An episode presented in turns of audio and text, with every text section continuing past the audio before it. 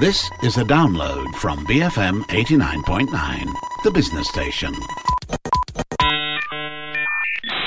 Hi, I'm Ahmad Fuad Rahmat. Welcome to Night School, the show that explores key themes in history, the social sciences, and the humanities. We critically unpack theories, frameworks, and social phenomena, the better to understand how society works. Each week, we discuss a classic text, theme, or an idea that we hope to shed light on the world around you. We're going to talk today about generation crisis, or rather, the future that millennials have or don't have. And joining us to do that are two millennials, in fact. Uh, let me introduce them uh, each. The first is to my left, Yvonne Tan. You are a third year lit student. Yes, and I love avocado toast. and you are also one of the people behind Students in Resistance. Yeah, follow us on Facebook. which is a progressive zine. And I'm very impressed by the authors you've managed to get on board. You know, you have Teo Lee Ken, upcoming scholar, you have Zikri Rahman, librarian Buku Jalanan, and you have Zihao as well, who's an artist, right? Yeah, yeah. So it's very established. Even you know when you get a copy of Students in Resistance, it looks very DIY, but when you look at the content, it's very very impressive. So, Oh, thank you. uh, Thank welcome you. to the show. To my right is Mystika Idris. Yes. You are second year IR student Yep, at Nottingham. Nottingham. right? Yeah. So both of you are from Nottingham. I'm from Nottingham as well. So this is a bit of a promo, I guess. And that's where I feel like I think you two might have a lot to offer in terms of this topic in that I'm teaching your peers and every semester I get the sense that I have to always sort of adjust my approach, adjust my material and that change is happening so fast. Economic changes, ecological crises, technological changes. And I wonder what is it like to be young and looking at the future at a time when frankly there's a lot of crisis. Economic crisis ecological crisis the rise of the right wing political uncertainty so on and so forth. So that's what we're here to do. But let's start with a basic question. We always hear about complaints that millennials are lazy entitled. They complain a lot. What would be your response to those perceptions yeah, so typically the millennials would respond by saying that we are in a different economic situation from the baby boomers and Generation X, and that we didn't enjoy the same privileges as them. And so hence we tend to feel that we deserve certain entitlements. So yeah. the baby boomers being the post-war generation Yeah. that uh, largely began their adulthood, and in our case in Malaysia, for the first time without any colonial powers. So it's a really new world, right? And then Gen X, and born in the 80s when capitalism was booming, so th- there was a lot more hope. Now it's not so the case. Yeah, for me, I feel like right now everything is progressing so quickly, and the way that we even get information is so fast and at our fingertips. So I feel that in that way, people seem to think that millennials are what they say lazy, but I don't think it's that way. I think it's just the way this generation is constructed. It's because everything is so fast in a way that we are able to move forward so much faster. So when things slow down for a bit, people just generalize it and say like, "Oh, this group of people are lazy," or "This group of people are not working hard enough." But in actuality, it's just that everything is progressively moving more quickly than what it w- used to like move in the past. Yeah, so given that you're more prone to be, well, I don't want to make this sound negative, but demanding in that you're used to knowing things faster, you're used to accessing things a lot simpler, right? So coupling that with the economic uncertainty and just the fact that you know how to analyze this uncertainty better, your demands become more vocal. That to me is interesting in that you do have this access to information that previous generations never had. It's very unprecedented. But I also wonder about the emotional costs of being confronted with that much information, like on a daily basis, right? And sometimes I just read the news and I get very, very upset. You know, two weeks ago, the Javan rhino just got extinct, you know, and three weeks before that, some other thing got extinct. So, granted, you have more information, but you're also confronted with just a lot more bad news. So, what's that like? What's the experience of consuming at that speed like? I think when we consume at such a speed, we have to keep reminding ourselves to be critical when we actually receive the news. And I, I feel like the news that we do receive sometimes for our generation, it feels like we're so desensitized because it's all these issues that come up, such as like the refugee crisis or it's violent issues that are occurring and something that we read on a daily basis and that we get notifications on. Like it's a normal daily basis thing that occurs and we see it on our phones and we just put it away and just lock our phones. So I feel like in some ways, our generation has become desensitized to the crises that occur in the world on a global scale, but in a way that allows us not to be naive in the way that we approach issues and the way we approach the world, even yeah, I agree. Like, um, we get very desensitized and we're just like, oh, you know, it's a day in the life, you know, what's new. And also, I think it's very easy to just switch. If you can't deal with the news, you go to Instagram and you just look at pretty pictures with girls and just buy, you know, clothes and go online shopping. You feel better about yourself. And maybe if you saw something about, you know, the rhino thing and then you go on like change.org and you, you do this slacktivism thing and you feel a little bit better about yourself also. So there are ways to cope also with how much information that we have. But I would say that they all contribute to how we get more and more desensitized and it's just it operates in this virtual reality space. It's not really actually part of our lives. It's kind of mm. separate in that sense also. Yeah. Yeah so it's interesting. So the intensity of information then bifurcates right in that you could just feel numb or yeah. you could become more critical too because you have no choice but to be critical because the volume of information is just so like vast right? That to read anything means you got to kind of pause and wonder if it's saying things properly or and stuff like that. And that brings me to the virtual aspect of how you socialize or how you even exist, right? Like okay.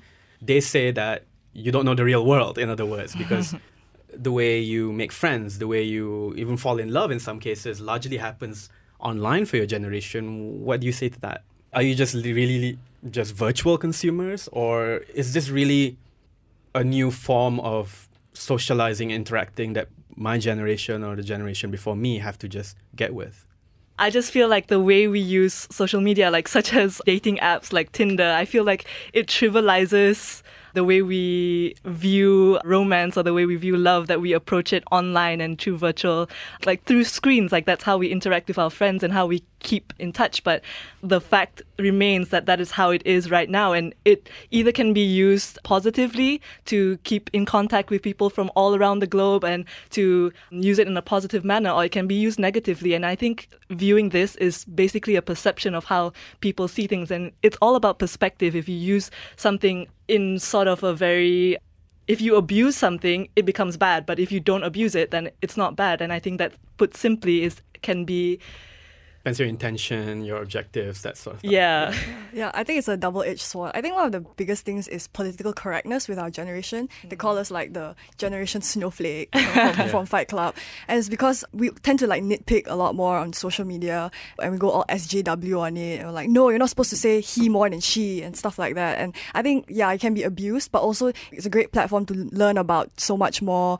And we have access to information that, you know, a lot of people wouldn't have. Writing academic articles is so much easier easier than last time and doing research and having critical discourses. But of course, you know, it's an open platform to everyone, the good and the bad and the grey area also. Yeah, so. but do you have a life outside of that though? I guess that's what I'm asking. Like or is it veering more and more towards just that I granted you can use these different platforms differently, but is it colonizing your entire identity or is that just a misperception? I would say it definitely encourages, but it doesn't like define us in mm. some sense because like you know at a party you know when you put on Snapchat everyone's like whoa you know and once the Snapchat is off you know everyone's yeah. like yeah you know the party's not that great after all and then there's like an Instagram picture of like all the girls and, and you're like no I know you guys hate each other so it's like there's this like positive and yeah. and yeah, it's, it's only one dimension of our lives and we tend to say that oh no you know this is actually all of our lives you know that all is good and that we're living yeah. a great life, but actually there's also something darker to that. And yes, I think, you know, in that sense, we are kind of colonized. Yeah.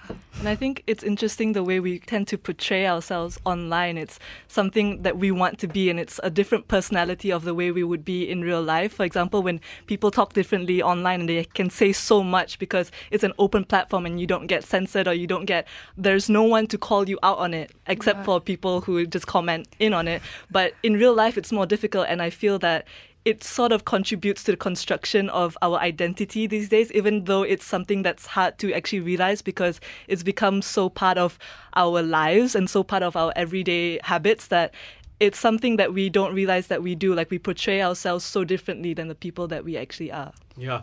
That pressure is very alien to me in that I can't imagine what it's like to come of age at a time when, well, they have a term for it now, you're experiencing an attention economy in the sense that the currency because a lot of these apps are air quotes, you know, quote unquote free. Mm-hmm. So what you trade is attention, mm. likes, shares, and all that, you know, and, and there's a certain pressure to be seen or to be visible in a certain way that. Yeah.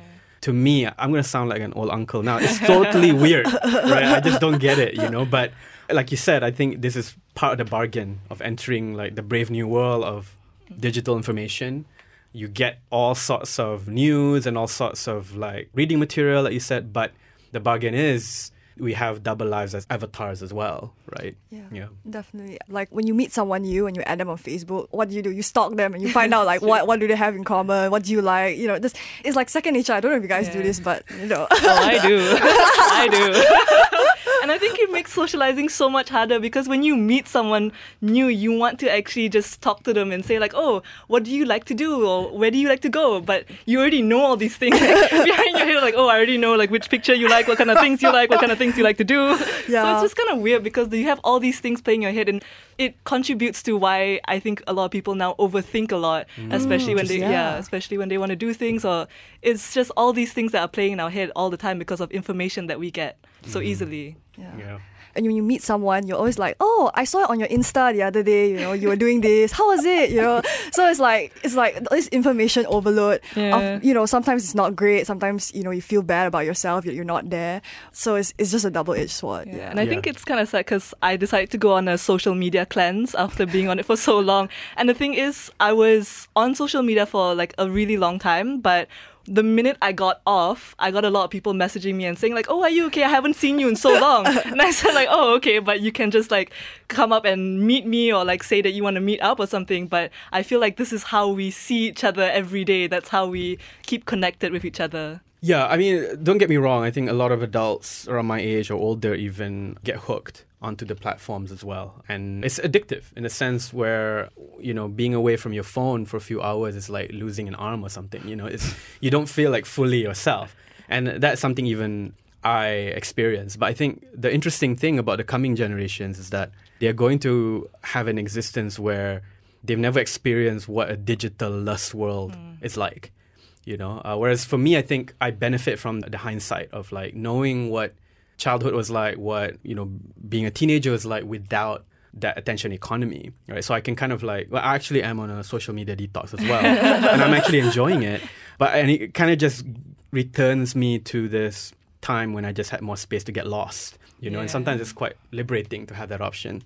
Okay, let's take a pause right now. We'll come back to the second part of the discussion where we're talking about generation crisis, how millennials are coping with rapidly changing world and how to unpack some of the misconceptions around this generation that's, you know, all at once puzzling for the new digital lifestyles they have, but also hopeful because you're exposed to the world way more than any generation before. I'm Ahmad Fuad Rahmat. Alongside me are Mistika Idris and Yvonne Tan. And this is Night School on BFM 89.9. BFM 89.9, I'm Ahmad Fuad Rahmat. You're listening to Night School. I am with Yvonne Tan and Mistika Idris today, both students at University of Nottingham Semenyih campus. Yvonne is a third year lit student, Mistika is a second year IR student. We're talking about generation crisis, looking to the future via millennial lenses amidst very precarious but exciting times. In the first part of the show, we talk about the brave new world that you're socializing in with technology, with the intense flow of information. And I want to extend that discussion by talking about activism because millennials, being more aware, are more demanding and socialize in a more rapid world, supposedly quote unquote impatient.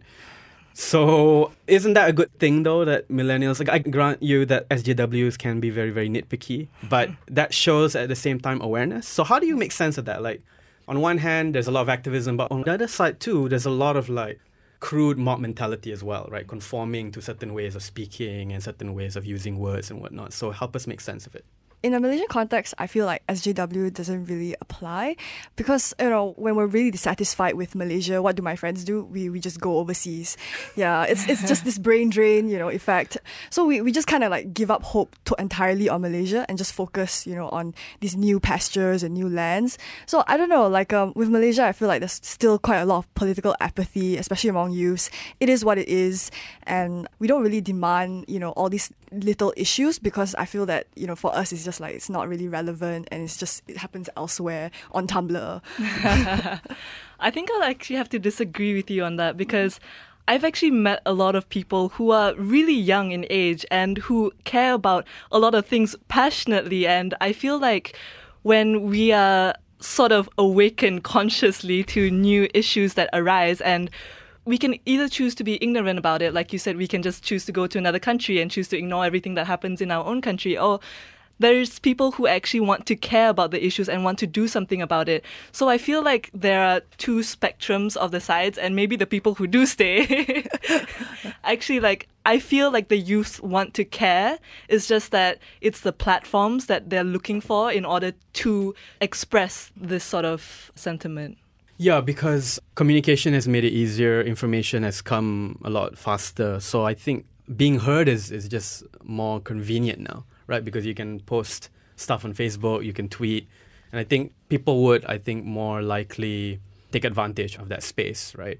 Well, I guess I would take kind of a middle view in the sense where I feel that at least the SJW stuff that we talk about, like in terms of the political rhetoric and terms that maybe we bring from Western discourse, you can sense they're more relevant for the urban liberal sphere, maybe in English speaking sphere. But because Malaysia is so culturally complex, I don't necessarily see that the Malay speaking sphere take on that sort of identity, you know, so much. Maybe I'm not paying attention, but that's my perception that it's there, but I wonder how significant it is or how much you can say that it's a nationwide thing, you know? Yeah, I agree with you because I feel that, like, you know, in KL it's completely different from, let's say, you know, a small little kampong in Kelantan or Johor. So it's like, you know, we can't really, like, millennial is such a, such a big overarching term, you know, that encompasses, like, the whole world, all the youths of the world. And of course, there's going to be differences and cultural differences. And mostly what we're talking about is on the internet.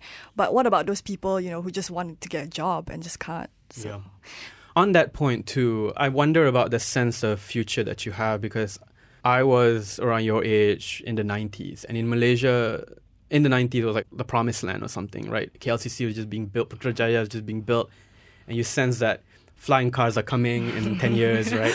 And in 20 years, we can all go to the moon for holidays. I mean, there was really that sort of enthusiasm and optimism, right? The IT industry was developing, right? And you felt that it can only go forward, right? But I think the tenor has changed now. And with the refugee crisis, global warming, economic inequality, there are doubts. And that's why you have people like Duterte and Trump, right? They know how to speak to those fears. Now, what can you say about how, you know, your generation, I know we're going to have to generalize a bit, but your peers, maybe from your experience, like, how do they process the uncertainties future wise? When I was a kid, also I was very excited about Malaysia with Wawasan 2020. I was like, yeah, we're gonna get flying cars and you know trains, and it's gonna be like Singapore or, or better. Yeah, but then like last year was it this year? They're like, oh no, it's gonna be TN50. So that hit me uh, as a 21 year old. Just like you still have time though. I, I can't say about myself, but yeah, you might see something. Yeah. Yeah. I feel like in general, uncertainty scares a lot of people.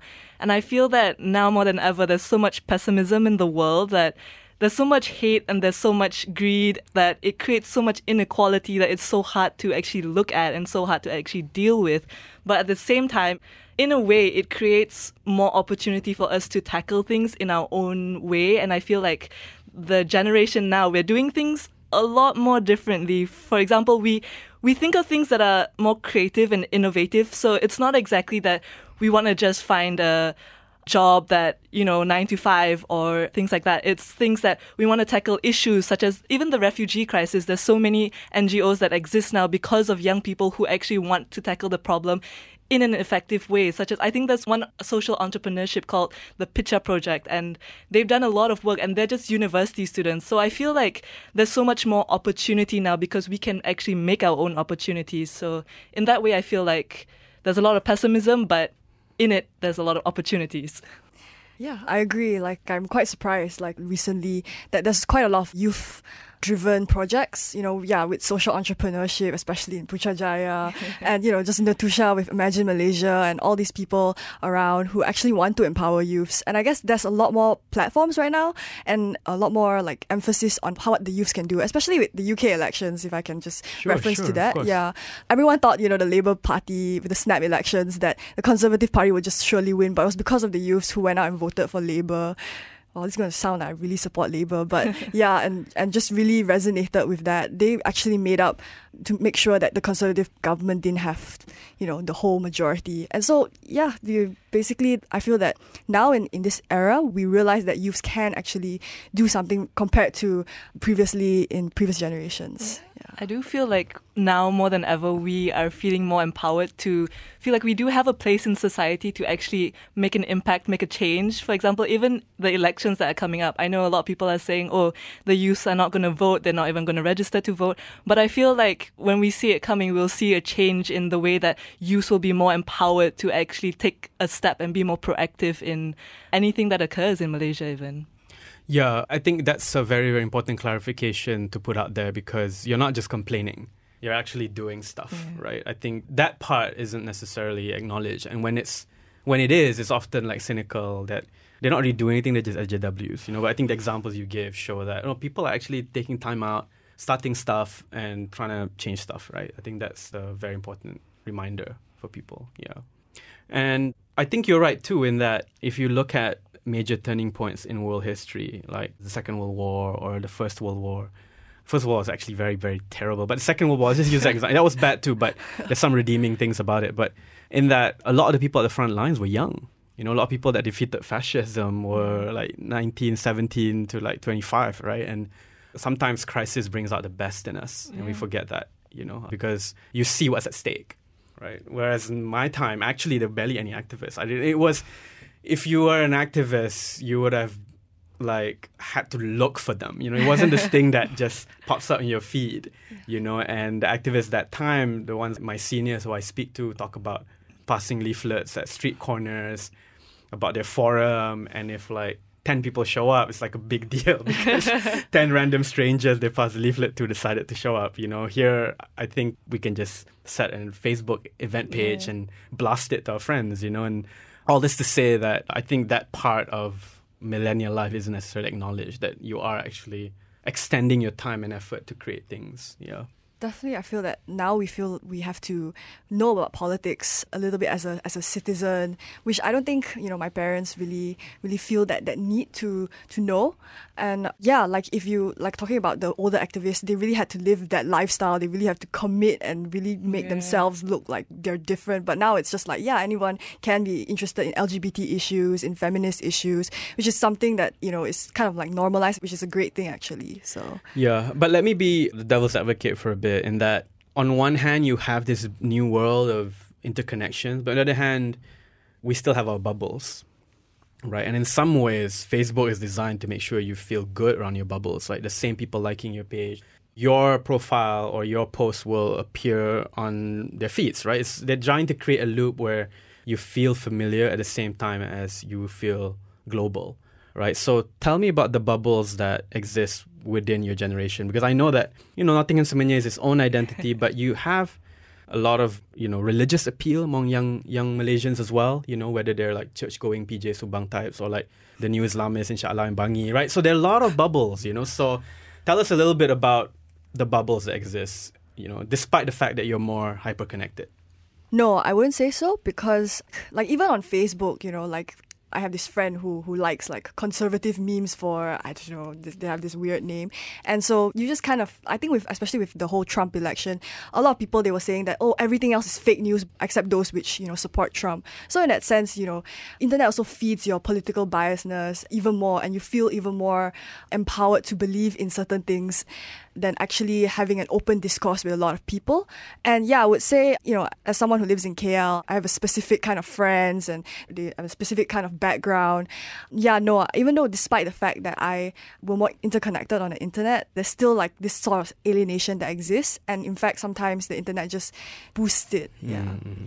Yeah, that's true. I feel like it does put us into categories and it does keep us in a certain bubble, especially if we subscribe to a certain form of news or if we subscribe or follow a certain type of people.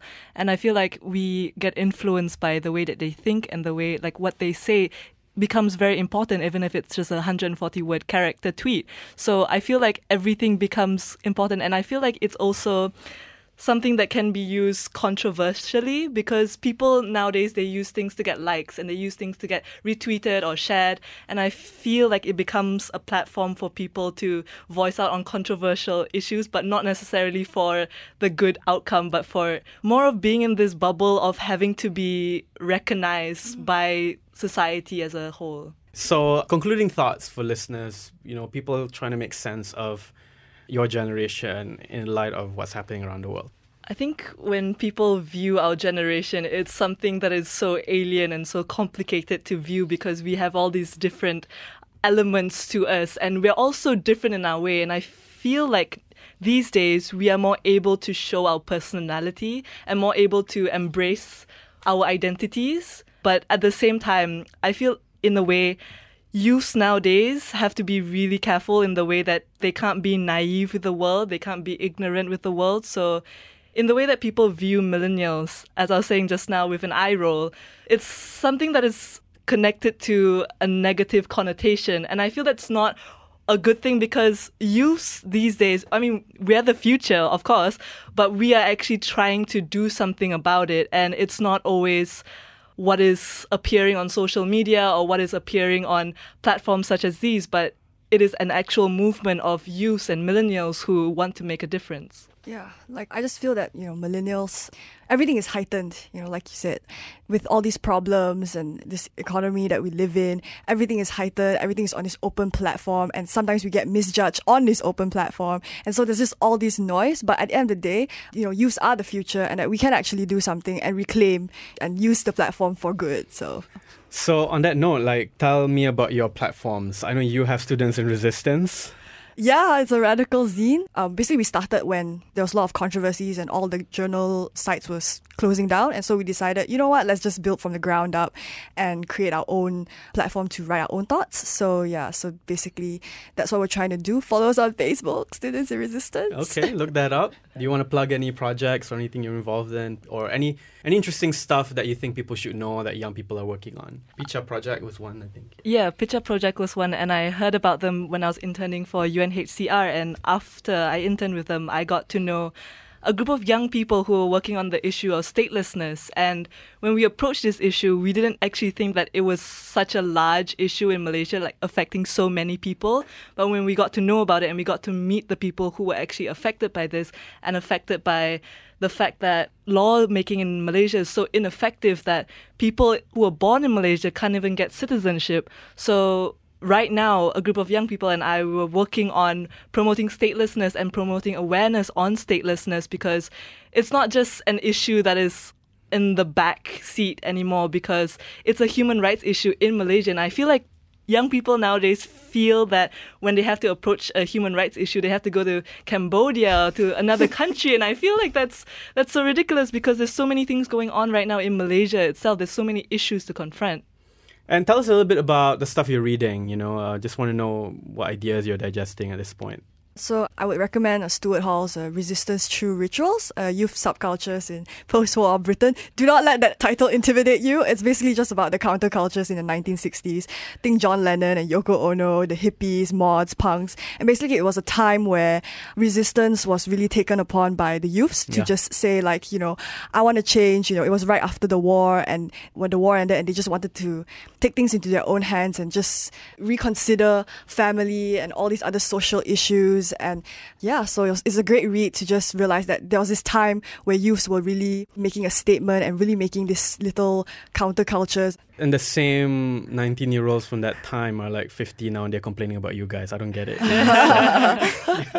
How about you? The Communist Manifesto, just kidding. oh my god! That's fine too. Um, Why Nations Fail. And I think as an IR student, it was an interesting read because it depicts a picture of inequality and not just inequality, but why inequality happens and it's not just geographical or political it's there's so many nuances that come into play when we talk about inequality and i feel like this book is really good at addressing that Okay, wonderful. Now, are you on Twitter or you, you have platforms you want to plug? Like, you know, our listeners can reach you directly. Facebook, Facebook. Uh, Students in Resistance. okay. You can reach me on Facebook, Twitter, and Instagram. All right, so they just Google Mystica Idris they'll probably find it. All right, okay, sure. Or you can email the show, bfmnightschool at gmail.com. Look us up on Facebook as well, type Night School. On the search space, be sure to download our app too. That's at Google Play and the Apple App Store. And thanks a lot, Yvonne. Thanks a lot, Mystica, for sharing your thoughts. And maybe we'll have you on the show again to talk about other stuff and continue the conversation. I know it's not going to be a subject that's going to be resolved soon. People always want insights on what youth are thinking and feeling. So we appreciate your time. I'm Ahmad Fuad Rahmat, and this is Night School on BFM 89.9, the business station. Thank you for listening to this podcast. To find more great interviews, go to bfm.my or find us on iTunes. BFM 89.9, the business station.